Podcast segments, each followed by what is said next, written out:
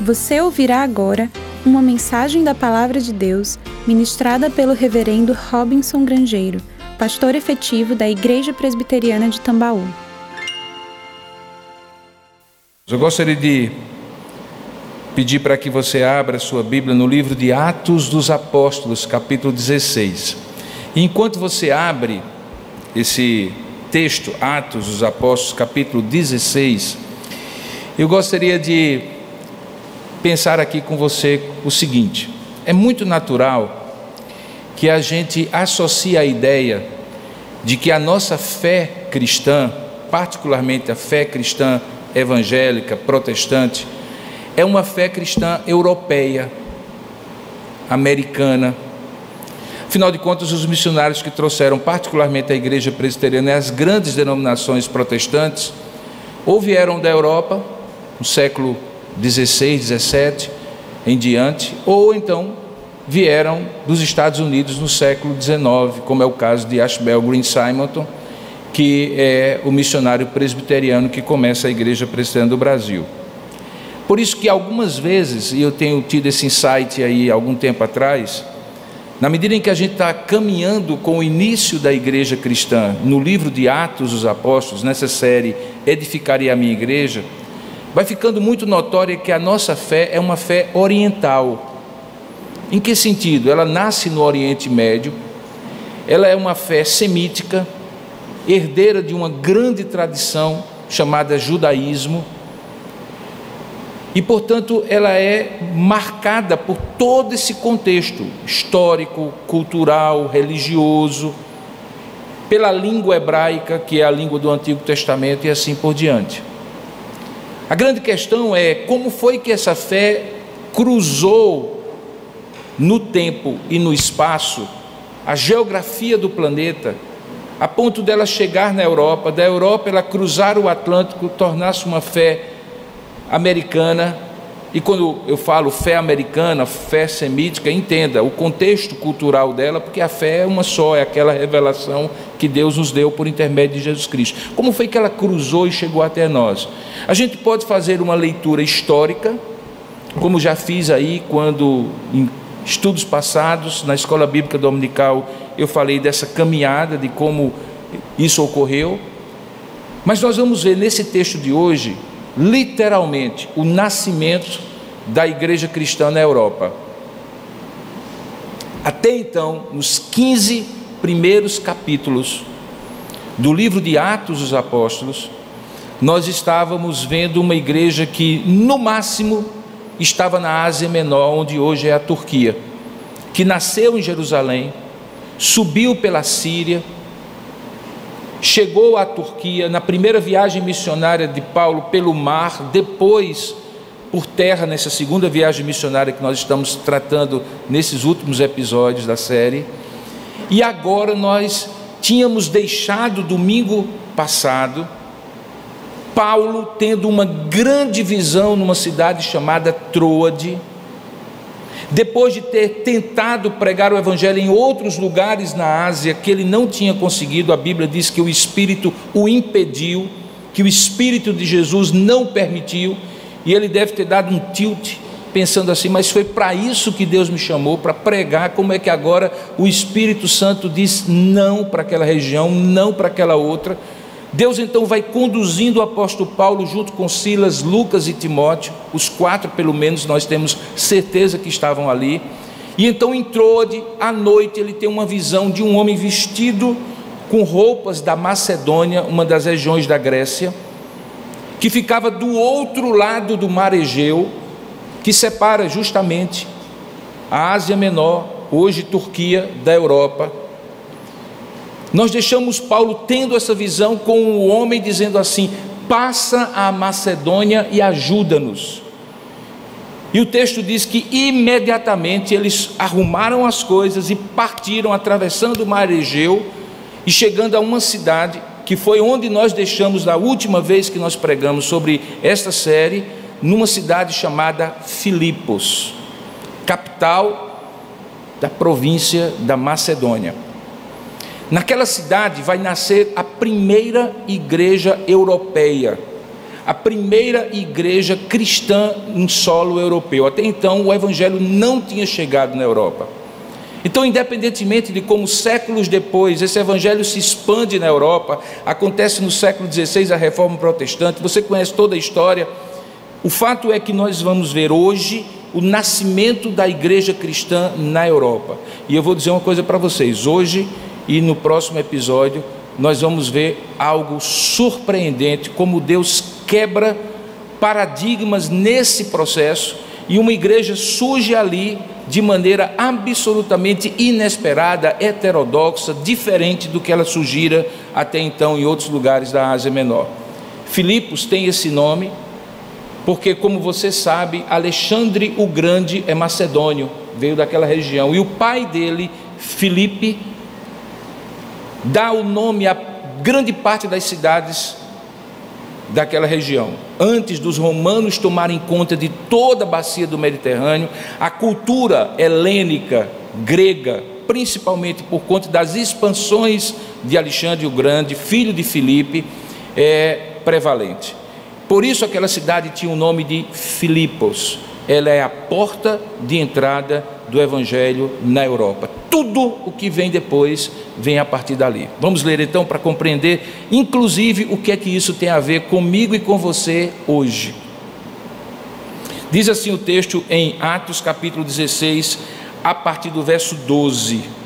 E aí eu vou retomar do último versículo que nós lemos depois desse contexto que eu falei para vocês. Diz assim: E dali a Filipos eles navegaram, cidade da Macedônia, primeira do distrito e colônia. E nesta cidade permanecemos, Lucas se inclui, alguns dias. No sábado, nós saímos da cidade para junto do rio, onde nos pareceu haver um lugar de oração. E assentando-nos, falamos às mulheres que para ali tinham concorrido certa mulher chamada Lídia, da cidade de Tiatira, vendedora de púrpura, temente a Deus, nos escutava. O Senhor lhe abriu o coração para atender, para prestar atenção às coisas que Paulo dizia. Depois de ser batizada, ela e toda a sua casa, nos rogou, dizendo: Se julgais que eu sou fiel ao Senhor, entrai em minha casa e aí ficai. E nos constrangeu a isso. Aconteceu que, indo nós para o lugar de oração, nos saiu ao encontro uma jovem possessa de espírito adivinhador, a qual, adivinhando, dava grande lucro aos seus senhores seguindo a Paulo e a nós, clamava, dizendo: Estes homens são servos do Deus Altíssimo e vos anunciam um caminho da salvação. Isso se repetia por muitos dias. Então Paulo, já indignado, voltando-se, disse ao Espírito: Em nome de Jesus Cristo eu te mando, retira-te dela. E ele, na mesma hora, saiu. Vendo os senhores daquela jovem, que se lhes desfizera a esperança do lucro, agarrando em Paulo e Silas, os arrastaram para a praça na presença das autoridades da cidade. E levando-o aos pretores, que eram essas autoridades, disseram: Estes homens, sendo judeus, perturbam a nossa cidade propagando costumes que não podemos receber nem praticar, porque nós somos romanos. Levantou-se a multidão unida contra eles, e os pretores, rasgando-lhes as vestes, mandaram açoitá-los com varas. E depois de lhe darem muitos açoites, os lançaram no cárcere, ordenando ao carcereiro que os guardasse com toda a segurança. E este, recebendo tal ordem, levou-os para o cárcere interior e lhes prendeu os pés no tronco. Por volta da meia-noite, Paulo e Silas oravam e cantavam louvores lá dentro da prisão, e os demais companheiros da prisão escutavam. De repente, sobreveio tamanho terremoto que sacudiu os alicerces da prisão, abriram-se todas as portas e soltaram-se as cadeias de todos. O carcereiro despertou do sono e, vendo abertas as portas do cárcere, puxando da espada, ia suicidar-se, supondo que os presos tivessem fugido. Mas Paulo bradou em alta voz: Não te faças nenhum mal nós todos aqui estamos. Então o carcereiro, tendo pedido uma luz, entrou precipitadamente, trêmulo, prostrou-se diante de Paulo e Silas. Depois, trazendo-os para fora, disse: Senhores, que devo eu fazer para ser salvo? Responderam-lhe: Crê no Senhor Jesus e serás salvo tu e a tua casa e lhe pregaram a palavra de Deus e a todos de sua casa. Naquela mesma hora da noite, cuidando deles, lavou-lhes os vergões dos açoites, e a seguir foi ele batizado e todos os seus. Então, levando-os para sua própria casa, lhes pôs a mesa e com todos os seus manifestava grande alegria por terem crido em Deus. Que Deus abençoe a sua palavra lida. Amém. Vamos pedir a Deus que ilumine o nosso entendimento, abra a nossa compreensão do texto. Curva a sua cabeça por um instante, fale com Deus e diga: Senhor, fala comigo. Afinal de contas, eu não estou aqui apenas por um compromisso social, mas eu estou aqui para te adorar, te prestar culto, falar contigo e ouvir a tua voz. Vamos orar juntos. Ó Deus amado e querido Pai, em nome do Senhor Jesus, nós nos aproximamos de Ti, suplicando que o Senhor tenha misericórdia de nós.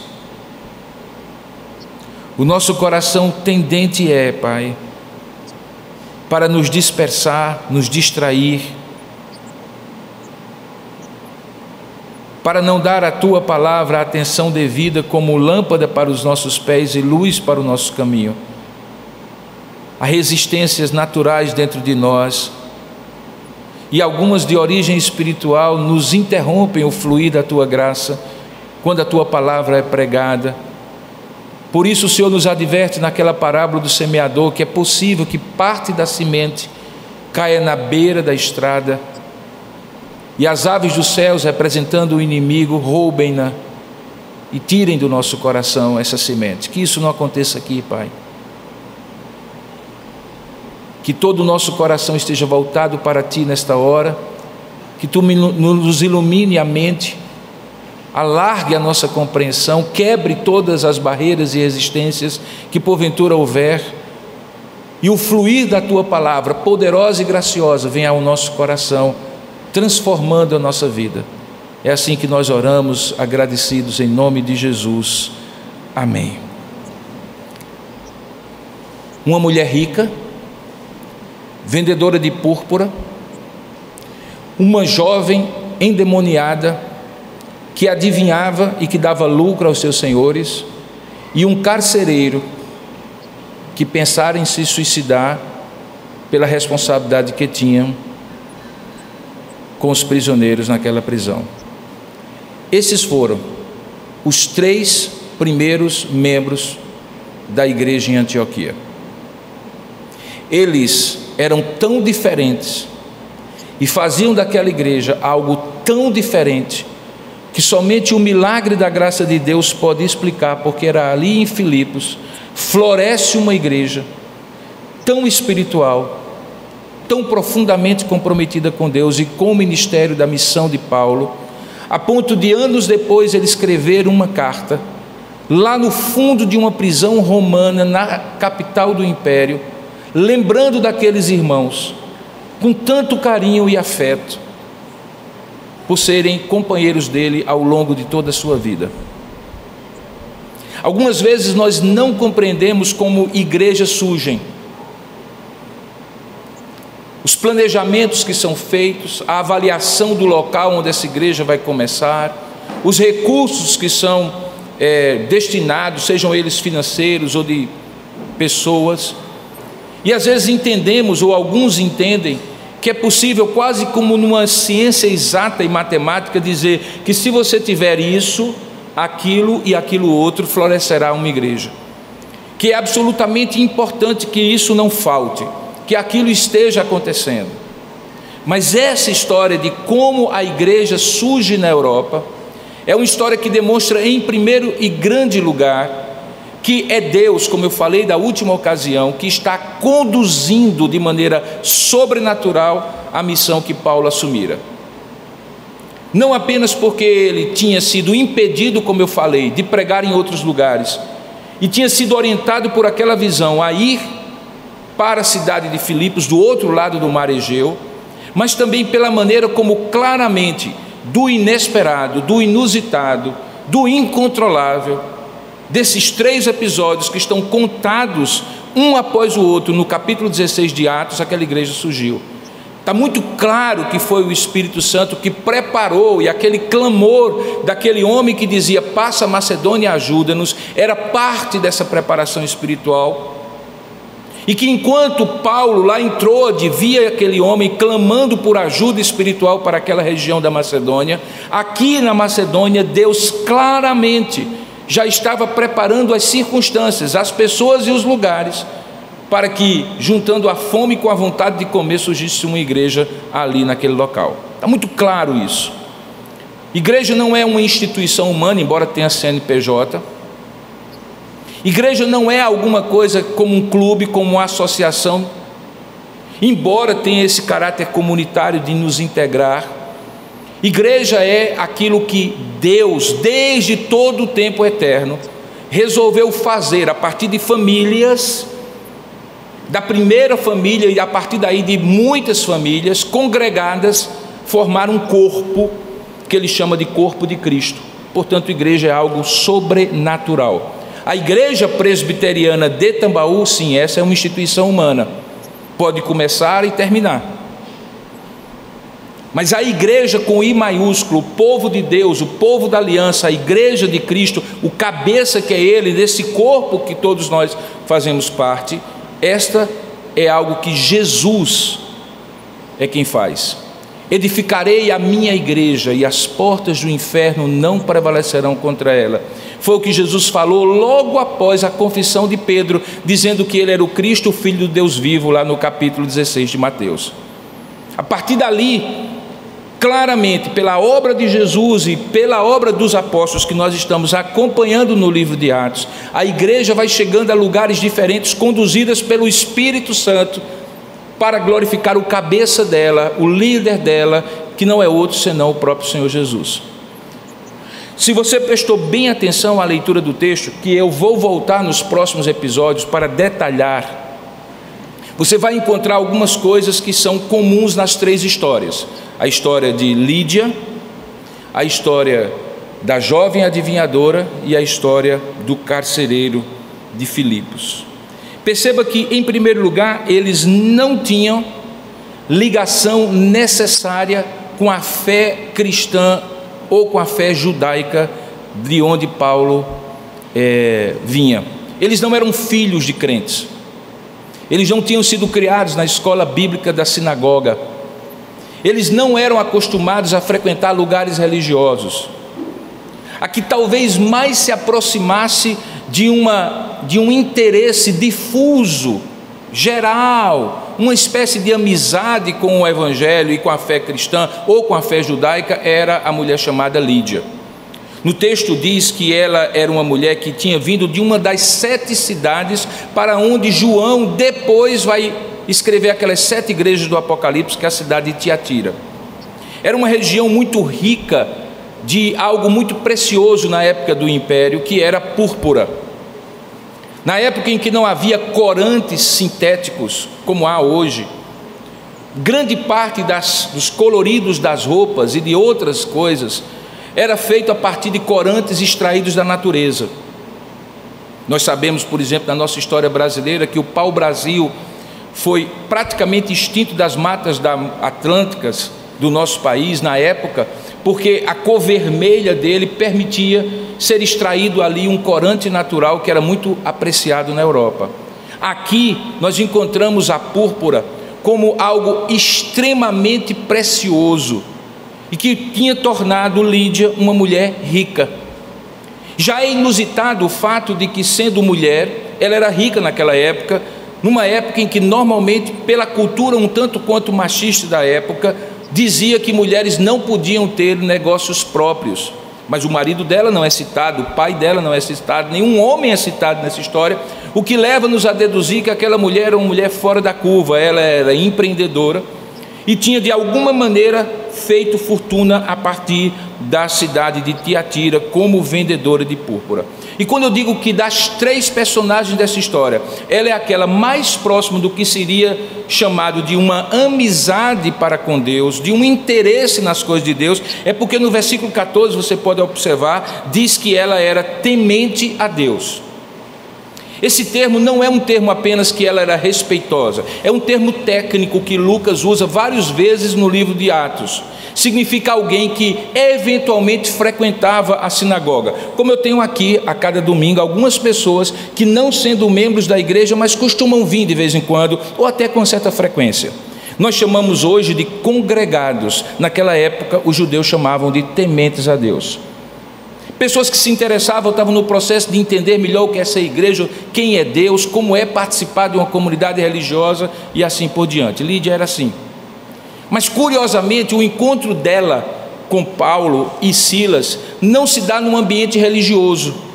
O texto diz que eles tinham saído da cidade, veja o verso 13, num sábado, que é o dia sagrado dos judeus, possivelmente para ter um momento devocional. Eles foram para junto do rio e ali havia provavelmente um lugar de oração.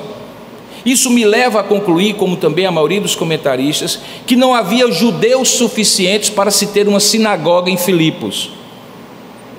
E que o lugar que eles tinham encontrado, que era um lugar de água corrente, era o mínimo que precisava acontecer para que judeus, fossem poucos ou muitos, pudessem estar num lugar e fazer as suas lavagens cerimoniais antes de oficiar a Deus. Por isso que a água precisava ser corrente. Aqui mesmo em Recife, na primeira sinagoga das Américas, que se encontra no centro do Recife, a grande descoberta que se fez de que ali era uma sinagoga é porque se encontrou um, pa, um poço, e esse poço era um poço que tinha entrada de água corrente demonstrando que era uma sinagoga, porque para ter uma sinagoga precisava ter água corrente para as lavagens, os batismos cerimoniais daqueles que participavam, e precisava ter pelo menos dez famílias judaicas. Pelo jeito, Filipos não tinha.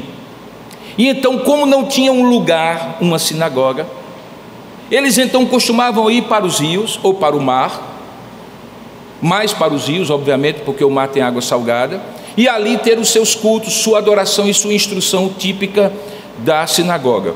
Paulo, sabendo disso, muda um pouco o seu programa e, diferentemente das outras cidades que ele procurava uma sinagoga, não havendo uma sinagoga, ele procura o um lugar fora da cidade onde havia água corrente. Onde ele estava, havia outras pessoas. O texto diz que naquele lugar havia mulheres que para ali tinham concorrido. É curioso que esse texto demonstra claramente que o interesse por Deus estava restrito, pelo menos naquela cidade, às mulheres. Não há menção nesse momento, até esse instante, de nenhum homem interessado em Deus na cidade de Filipos. E é por meio das mulheres e a partir das mulheres encabeçadas por Lídia que aquela igreja surge. O texto diz claramente que enquanto o Senhor abria o coração dela, porque é Deus que abre o coração. Eu posso ter pessoas aqui que estão aqui apenas de corpo presente. Foram obrigados pelos pais para estarem aqui, pelo marido, pela mulher, pelo costume, porque querem que os filhos sejam instruídos. Entram e saem absolutamente do mesmo jeito. Não é porque o culto não é abençoado, os louvores não sejam tocantes, a palavra não seja capaz de tocar. É porque se Deus não abrir o coração, você pode frequentar uma igreja 200 anos da sua vida, conhecer tudo e infelizmente tudo que você conhecer servir de condenação para você, porque você já não vai poder alegar ignorância quando chegar diante do grande dia do Senhor. Mas quando Deus abre o coração, uma mulher, inusitadamente, inesperadamente, sem nenhum tipo de planejamento, num lugar onde não era um lugar religioso, encontra Deus, porque diz o texto que naquele momento, enquanto Paulo pregava. O Senhor abriu, veja aí o verso 14. Foi o Senhor que abriu o coração para que ela atendesse às coisas que Paulo dizia, ou que, ele, que ela desse atenção.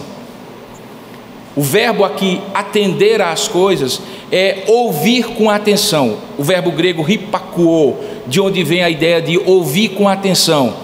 Mais ou menos numa coreografia como nós fazemos quando alguém fala baixinho e nós fazemos assim, hã? Para entender melhor, me explique melhor. Aquela mulher abriu o coração dela pela ação do Espírito Santo, e à medida em que Paulo pregava, imediatamente, isso é um, um fato claro no texto, as pessoas vão se convertendo imediatamente são batizadas. Imediatamente diz o texto no verso 15 que depois dela ser batizada, ou seja, ato contínuo, ela e toda a sua casa, que é outro elemento interessante desse texto, nos dois personagens, o carcereiro e Lídia, a conversão de um acaba sendo a conversão de todos. Ela convida Paulo para a sua casa, verso 15, rogando e dizendo assim: Se julgais que eu sou fiel ao Senhor, entrai em minha casa e aí ficai. E ela insistia a ponto de constranger os apóstolos, e eles entraram. E naquele momento, surgia a igreja presbiteriana de Filipos, a primeira igreja cristã da Europa. Na casa de uma mulher, de uma mulher que não tinha tradição judaica, de uma mulher de condição suficiente para abrigar na sua casa aqueles primeiros membros, ali começa aquela igreja. Possivelmente durante aquela semana, Paulo continuou naquele lugar que acabara se tornando uma espécie de sinagoga, como ele tinha feito em Antioquia da Pisídia, que de um sábado para o outro ele instruía os, os convertidos, até que no sábado seguinte ele vai para o mesmo lugar. Qual lugar? O lugar fora da cidade, onde havia água. Veja aí no verso 16, que diz assim: Aconteceu que indo nós para o lugar de oração, possivelmente no outro sábado, porque era o sábado o dia de culto. O encontro que Paulo tem não é um encontro tão amigável como se poderia esperar e como tinha acontecido com aquela mulher. Porque no caminho ele encontra uma jovem e a descrição do estado daquela jovem é muito importante que a gente compreenda. Veja, ela era uma jovem, possivelmente prostituída por aqueles que haviam alugado ela para que ela adivinhasse. E o texto de Lucas diz que a capacidade dela de adivinhar a vida das pessoas não era uma capacidade humana, não era uma boa leitura da pessoa que fazia com que ela desse uma incerta de vez em quando e acertasse. Ela estava possessa de um espírito adivinhador. Supõe-se, obviamente, por esse espírito adivinhador que ele não era um espírito de Deus, era um espírito maligno que dava a ela uma capacidade de, conhecendo a realidade, não adivinhar o que haveria de acontecer, mas ter um discernimento a partir da observação das pessoas que permitia que ela adivinhasse coisas que os outros não percebiam. Nós aprendemos nesse texto que, por incrível que pareça, muito daquilo que nós chamamos de sobrenatural, daquilo que nós chamamos de parapsicologia, de fenômenos parapsicológicos, podem, não necessariamente todos, mas alguns deles podem ser por inspiração e influência maligna. Porque o inimigo das nossas almas, que não somente é inimigo das nossas almas, mas é um inimigo velho pra caramba, um arcanjo que foi criado e como Lúcifer e se rebelou contra Deus, conhece a natureza humana, tão bem que só Deus o supera. Ele consegue observar nossas reações e por isso você compreende que em alguns momentos até parece que ele adivinha e coloca a tentação na sua frente. Mas é porque observando os seus pontos de fraqueza, ele consegue mapear onde exatamente lhe tentar, o que pega em você, o que não pega em você, mover algumas circunstâncias que ele tiver controle, obviamente tudo isso debaixo da soberana vontade de Deus, para lhe trazer alguma tentação. É bom lembrar, por exemplo, que na própria tentação de Jesus, embora fosse o Espírito que levou Jesus ao deserto para ser tentado, é o inimigo que faz a leitura e diz assim: estando ele 40 dias sem comer e sem beber, obviamente teve fome, lá estava o inimigo observando Jesus, o próprio Senhor Jesus com fome, e o que é que ele oferece? Transforma essas pedras em pão. E assim ele faz conosco. Obviamente que o impacto que aquela adivinhação daquela menina fazia produzia um grande lucro.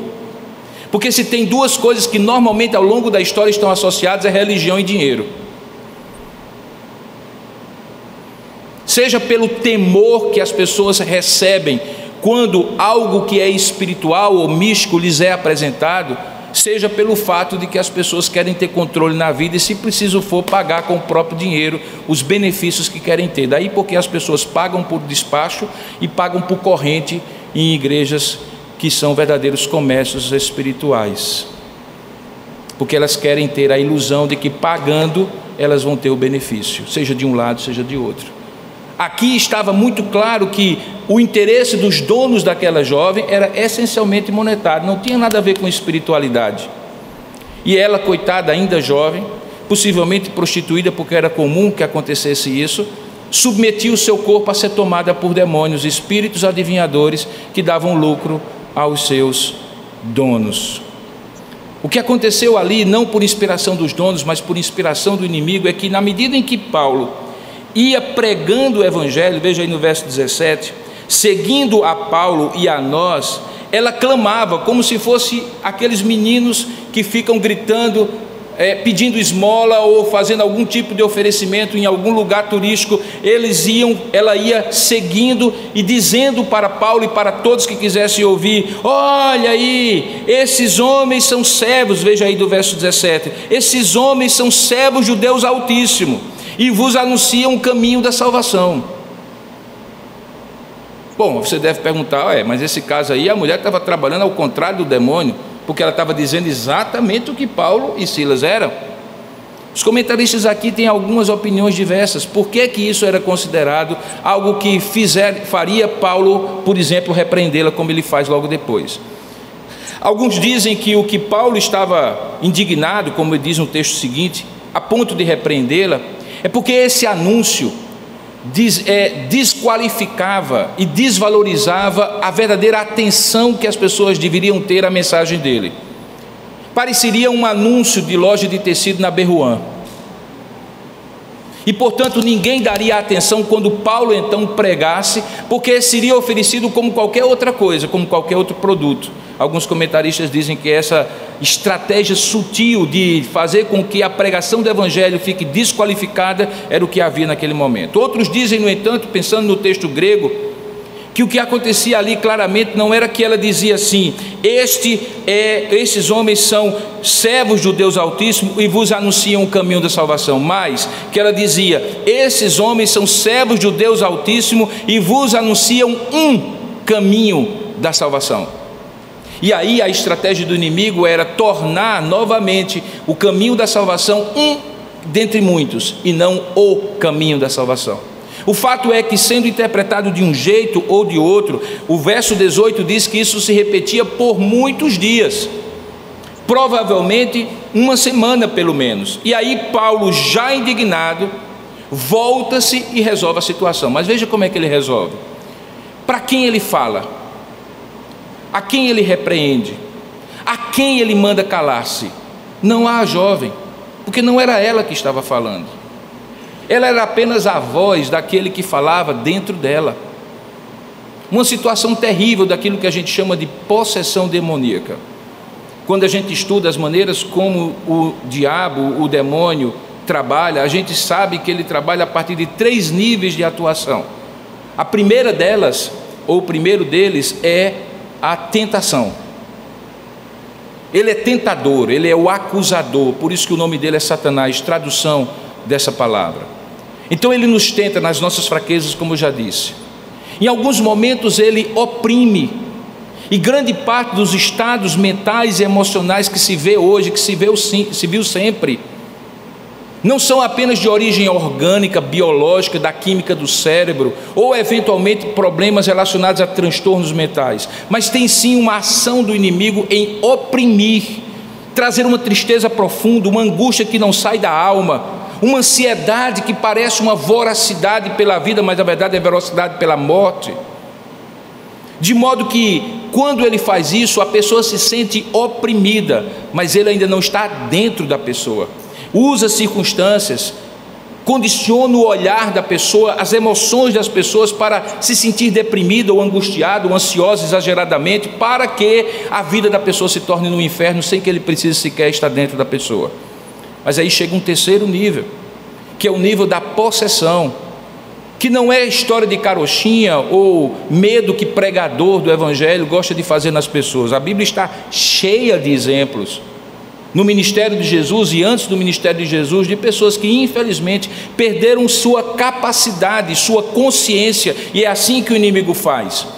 Toma a consciência da pessoa, a memória, as emoções, a volição, a racionalidade da pessoa e age, tornando-a simplesmente um marionete. E era o que acontecia aqui. Diz o texto que aquela mulher estava possuída. Veja o verso 16: era uma jovem possessa não opressa, não tentada, possessa de um espírito adivinhador. E é por isso que Paulo, então, incisivamente dirige-se não a ela, mas ao espírito que estava dentro dela, dizendo assim: Em nome de Jesus Cristo, eu te ordeno, eu te mando, retira-te dela. E ele, na mesma hora, saiu. Observe que Paulo não expulsa o demônio daquela jovem adivinhadora em nome de si mesmo. Porque quem tinha poder de fato para expulsar aquele demônio era Jesus Cristo. E ao invocar o nome de Jesus Cristo e o poder e a autoridade, ele lembra das várias vezes em que o próprio Jesus, que estava vivo e ali presente com ele, embora não visível, também havia expulsado demônios. E em todas as vezes, sem espetacularização do momento, Jesus simplesmente dizia às pessoas ou aos demônios que possuíam as pessoas: cala-te e sai dela e eles calavam e saíam. Paulo repete isso e diz: cala-te, retira-te dela, e ele sai. Ele não dá um microfone, ele não entrevista o demônio, ele não faz o demônio contar o que fez com aquela moça, ele não brinca com o demônio na, no palco, ele não usa o demônio para depois se vir como gancho para arrancar dinheiro dos outros, e vocês sabem do que eu estou falando, porque quase todos os dias na televisão você pode ver fenômenos como esse. Ele resolve o problema como biblicamente deve ser resolvido: retira-te e sai. E aquele demônio retira-se e sai. Aquela jovem então é liberta, liberta, completamente liberta. Mas as consequências e a reação dos senhores daquela jovem vem. Porque no verso 19 diz que os senhores daquela jovem, vendo que a esperança de lucro tinha acabado, perdeu-se a adivinhação porque o demônio saiu, o que é que eles fazem? Eles arrastam Paulo e Silas, apresentam diante das autoridades romanas os pretores de Roma naquela cidade, e nós sabemos que aquela cidade é importante justamente porque ela tem pretores, daí porque no, início diz que ela era capital e província, ela não era capital da província, ela era uma província, como se fosse um estado em si mesmo, diretamente ligada a Roma e não numa região de, da Macedônia. Os pretores recebem a queixa daqueles homens, e a queixa daqueles homens está no versículo 20, dizendo: Estes homens, sendo judeus, olha como eles não sabiam absolutamente nada, pensavam que Paulo e Silas ainda eram judeus, quando na verdade eles já eram cristãos. Esses homens que, sendo judeus, ensinam aqui na nossa cidade, perturbando a nossa cidade e propagando costumes que não podemos receber nem praticar porque somos humanos. Aqui nós encontramos uma acusação falsa, ardilosamente falsificada. Se eles dissessem diante dos pretores: Olha, esses homens estão pregando uma religião contrária à nossa, os pretores não poderiam fazer nada. Porque o Império Romano garantia de alguma maneira que as pessoas tivessem a oportunidade de praticar a sua religião, qualquer que fosse, desde que reconhecessem a soberania de César. A acusação, portanto, não poderia ser religiosa. Da mesma maneira como diante de Jesus, que teve dois tribunais, um civil, um penal e um religioso, para o magistrado civil, Pôncio Pilatos, eles não puderam acusar Jesus de falta religiosa. Tentaram a ponto de ser dito assim: olha, julgai vós mesmos pela religião de vocês. Aqui eles repetem o mesmo procedimento ardiloso de acusar Paulo e Silas não de uma falta religiosa, mas de uma quebra da ordem da cidade, da ordem civil, da ordem pública. Ele diz: eles têm, eles têm costumes que nós não podemos, como romanos, adotar, porque são costumes contrários aos nossos costumes. É bom você entender que isso significava uma uma quebra da ordem legal, porque na Roma havia o código romano e havia aquilo que eles chamam, chamavam de mores, ou os costumes da terra. E os costumes da terra, o direito consuetudinário, era respeitado por Roma. Dizer que eles estavam quebrando o direito romano poderia não ter uma quebra tipificada em algum artigo, mas sendo um costume romano, era tanto crime quanto se fosse uma quebra da ordem legal. Por isso eles acusam, e o que acontece ali é que aqueles pretores recebem tal ordem, desculpe, aqueles pretores recebem essa denúncia, a multidão no verso 22 se levanta unida contra eles, e os prestores, rasgando-lhes as vestes para humilhá-los publicamente, mandam açoitá-los com varas e os prenderem o que parecia ser uma derrota completa. Depois de dois grandes, duas grandes vitórias registradas, a conversão de, de Lídia e a conversão da jovem adivinhadora, na verdade era a estratégia de Deus, por isso que eu falo que Deus está conduzindo todas as coisas, porque ao colocar no fundo daquela prisão romana na cidade de Filipos, Paulo e Silas, Deus estava inoculando, me permitam essa palavra, dentro do sistema prisional daquela cidade a possibilidade daqueles presos e do, do carcereiro ouvirem o Evangelho, coisa que eles não ouviriam se Paulo não tivesse sido preso. Às vezes a gente não entende porque certas coisas acontecem conosco, mas eu tenho escutado testemunhos contínuos de pessoas que foram internados nessa época da pandemia e, mesmo no sofrimento da internação, deram testemunho a médicos e enfermeiros e eu fico aqui comigo pensando assim: talvez aquele médico e aquele enfermeiro jamais ouviriam o evangelho se aquela pessoa nunca tivesse sido internada. O testemunho de pessoas que passaram pelo sistema prisional e encontraram colegas de prisão cumprindo pena como eles, que foram alcançados pelo Evangelho, e há testemunhos e mais testemunhos de pessoas que dizem assim: Eu errei, estava certo em pagar com a sociedade o meu erro, mas foi a maneira como Deus quebrou o meu coração dentro da prisão, me salvou dentro da prisão, para que eu fosse testemunha para os meus colegas de prisão. Eles jamais ouviriam o Evangelho se não tivesse um preso crente ali dentro. E Deus então permite, dentro da sua soberana vontade, que eu cometa um erro, pague por eles, vá prisioneiro, me alcance dentro da prisão, para dentro da prisão salvar pessoas. Eu conheço um pastor, o reverendo Henrique Dutra, que hoje está no Acre. Conheço um outro pastor, só entre os presbiterianos, o reverendo Nelson, que está em Cuiabá. Ambos que tiveram momentos da sua vida em que erraram diante da lei, e foram trazidos pela graça de Deus de volta e hoje exercem ministérios de testemunhos, além do pastorado presbiteriano, para aqueles que sabem o que é estar dentro de uma prisão. Paulo e Silas estavam.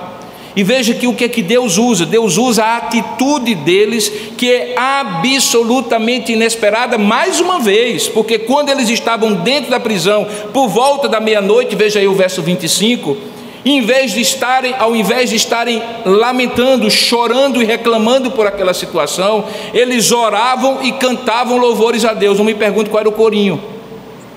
Mas eles oravam e cantavam a Deus, e certamente isso impactou a vida de todos, porque diz o texto, Lucas, que todos que estavam na prisão, os demais companheiros ouviam. A gente não sabe que efeito produziu, mas eles ouviam.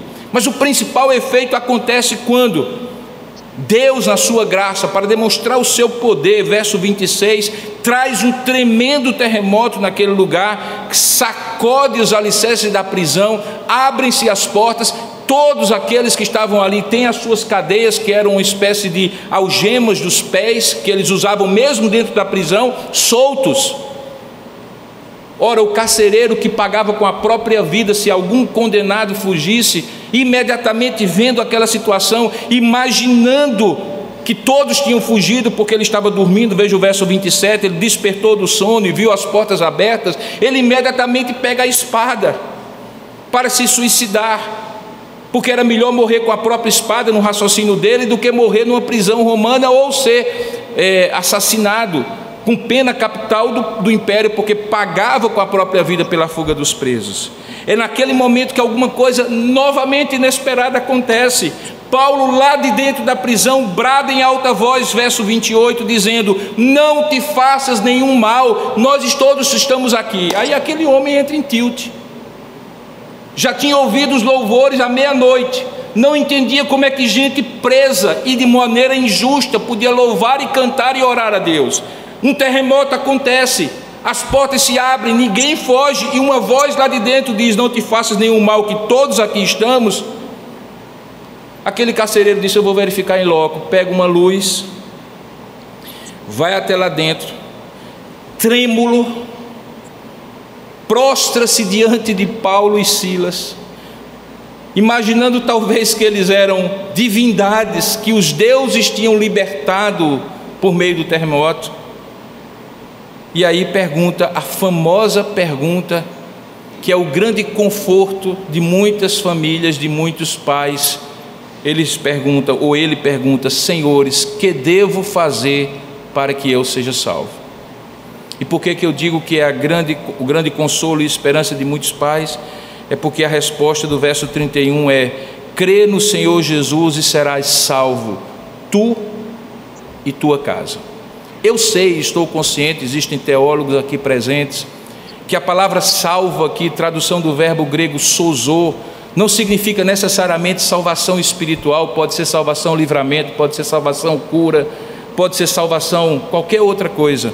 Mas compreenda que aqui está incluído sim um aspecto de salvação, porque o que acontece é que naquela mesma noite pregam a palavra de Deus para ele e ele se converte, ele e toda a sua casa. Portanto, sim, esse texto não se referia apenas ao livramento da morte, à cura de alguma enfermidade. Estava implícito que o que ele queria não era apenas a salvação de não ser condenado pela, pela, pela saída eventual dos presos, mas que ele queria a salvação também de algo que o angustiava e quem, quem sabe aquele terremoto trouxe para fora, que era o próprio medo de morrer embora aparentemente ele tivesse coragem de suicidar-se. O que acontece é que eles pregam a palavra, verso 32, todos sua casa são convertidos, ele é batizado e todos os seus, e aquele homem que era pago pelo Império Romano para cuidar dentro da prisão de prisioneiros se torna um servo de Paulo, porque é ele que pega Paulo, lava as costas de Paulo, os vergões das costas daquele homem convida-o para casa, põe a mesa, dá comida àquele homem. E se manifestou ali no verso 34, naquela casa, mais uma vez, naquela casa, assim como tinha se manifestado na casa de, de Lídia, a alegria da salvação. Queridos, essas três histórias são maravilhosas. Eu sei que o clima está quente, você está agoniado. Eu sei que o tempo está chegando, daqui a pouco a gente vai ter escola bíblica. Mas deixe-me, ainda por dois ou três minutos, dizer algo para você. O que é que eu aprendo com essas histórias que eu gostaria de ensinar a você nessa, nessa noite? Ou melhor, nessa manhã. A primeira delas é que Deus conduz circunstâncias, as mais inesperadas e imprevisíveis, para cumprir o seu propósito. Todo dia de manhã você tem duas opções. Você abra sua agenda e diga assim: Isso eu vou fazer hoje, de um jeito ou de outro. E a outra não é jogar a agenda fora, é dizer assim: Eis aqui, Senhor, a minha agenda. É o que eu estou planejando. Mas se o Senhor quiser mudar tudo isso e reverter todo, tirar tudo, colocar tudo, deixar algumas coisas e mudar completamente a minha agenda do dia de hoje, Senhor, eis-me aqui, é a tua vontade tu mandas na minha vida. Chamar Jesus de Senhor não é um passaporte para ir para o céu, é submeter-se à vontade de Deus na terra. É dizer aqui, eis aqui o melhor do meu tempo, do meu talento, do meu tesouro é teu, Senhor. Eu tenho uma expressãozinha que você vai me permitir usar quando as pessoas perguntam como eu estou. Diz assim: para quem nasceu nu e estava condenado para o inferno, eu estou muito bem. Porque não pode haver coisa mais maravilhosa do que ter a vida nas mãos de Deus e Ele guiar para um lado ou para outro. Naquilo que é previsto e naquilo que é imprevisto. Naquilo que é esperado e que você planejou e naquilo que é completamente inesperado. Experimente isso se você nunca experimentou. E se você resiste, mesmo sabendo como é bom, aprenda a submeter a sua vida ao senhorio de Cristo. Ele pode até levar para o fundo de uma prisão. Não desista por enquanto mas lá ser instrumento da salvação de muitos. Ele pode lhe fazer ser alguém, quer seja você uma jovem adivinhadora possessa por um demônio ou uma mulher rica, terá a alegria de ouvir o verdadeiro evangelho, e quem sabe na sua própria casa a salvação sua e dos seus, porque Deus conduz de maneira inesperada, imprevisível a sua vida quando você se submete a Ele como Senhor. Ser servo de Deus não é passaporte para o céu, é submissão na terra o céu vem como crédito adicional, porque você foi fiel aqui na terra. Segunda coisa que eu gostaria de dizer para você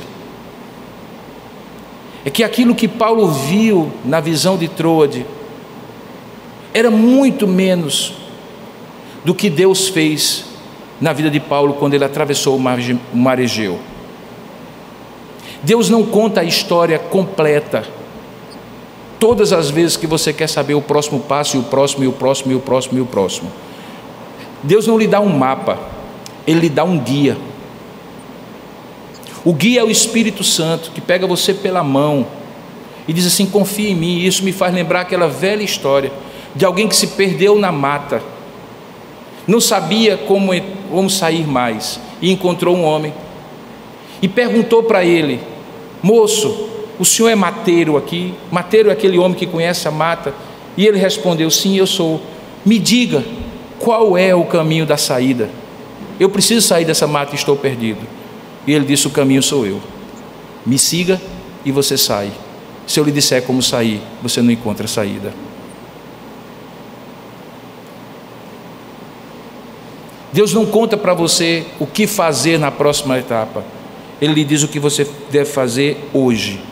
E se você caminha com Ele, guiado pelo Espírito Santo, à luz da palavra de Deus hoje, depois de um dia, ele dirá outro, e depois de sete dias terá sido uma semana, depois de quatro semanas terá sido um mês, depois de doze meses terá sido um ano, e depois de vários anos a sua vida terá sido uma vida caminhando com Deus, guiada pelo Espírito Santo. Baixe a sua ansiedade, não queira saber o futuro se você não estiver disposto a viver com Deus no presente. Se dispõe a viver com Deus no presente, a ser guiado por Deus no presente, a não esperar um mapa para depois decidir se vai se submeter ou não a Deus. Se submeta antes do mapa e Ele encaminhará a sua verdade. E em terceiro e último lugar, não importa quem você seja, se rico ou pobre, se um funcionário público do Império Romano ou uma jovem adivinhadora abusada de todas as formas possíveis e imagináveis pelos seus senhores. A graça de Deus estende-se a você. Jesus não faz uma opção preferencial pelos pobres. Jesus faz uma opção preferencial pelo humano, criado à imagem de Deus e longe de Deus, desgraçadamente perdido. E é por isso que ele salva tanto um como o outro. Não existem pessoas insalváveis. E não existem pessoas provavelmente mais tendentes à salvação. Existem os eleitos de Deus que nós não conhecemos e que nós proclamamos a todos para que, na medida certa, no tempo certo e da forma certa, Deus os alcance. Por isso que Deus abria o coração de Lídia enquanto Paulo pregava. Por isso que os louvores de Paulo e Silas na prisão tocavam os prisioneiros e foram instrumentos de Deus para o terremoto ser ocorrido e depois o carcereiro conhecer o Senhor. Portanto, em qualquer tempo, em qualquer momento, não deixe que a oportunidade passe e você compartilhe do Evangelho, seja quem for. Não julgue o livro pela capa. Não pense, esse aí não tem jeito. Em 34 anos de ministério, eu posso garantir a você, eu já vi muita gente que eu desisti e Deus não desistiu. Que era inalcançável, segundo o meu critério, mas não foi segundo o critério de Deus. E gente que eu julgava que tinha tudo para conhecer o Senhor, mas sempre ficou ali em cima do muro, Não era quente nem era frio. Não era quente, não era frio. Não se comprometia, mas estava ali junto, rodeando como mosca num pedaço de doce. Até que Deus afastou. E toda aquela oportunidade que foi dada, das tantas vezes que se ouviu o Evangelho, se perdeu. A pessoa, apesar da pessoa estar ali, junto, do que poderia lhe salvar. Portanto, que Deus o abençoe nesta manhã e que lhe dê a sua graça e a sua misericórdia. Desculpa aos professores, eu exagerei no meu tempo. Deus abençoe cada um de vocês. Você encontrará mensagens como esta, além de outros conteúdos e informações, nos canais oficiais da Igreja Presbiteriana de Tambaú, no Facebook, Instagram e YouTube. Deus abençoe sua vida.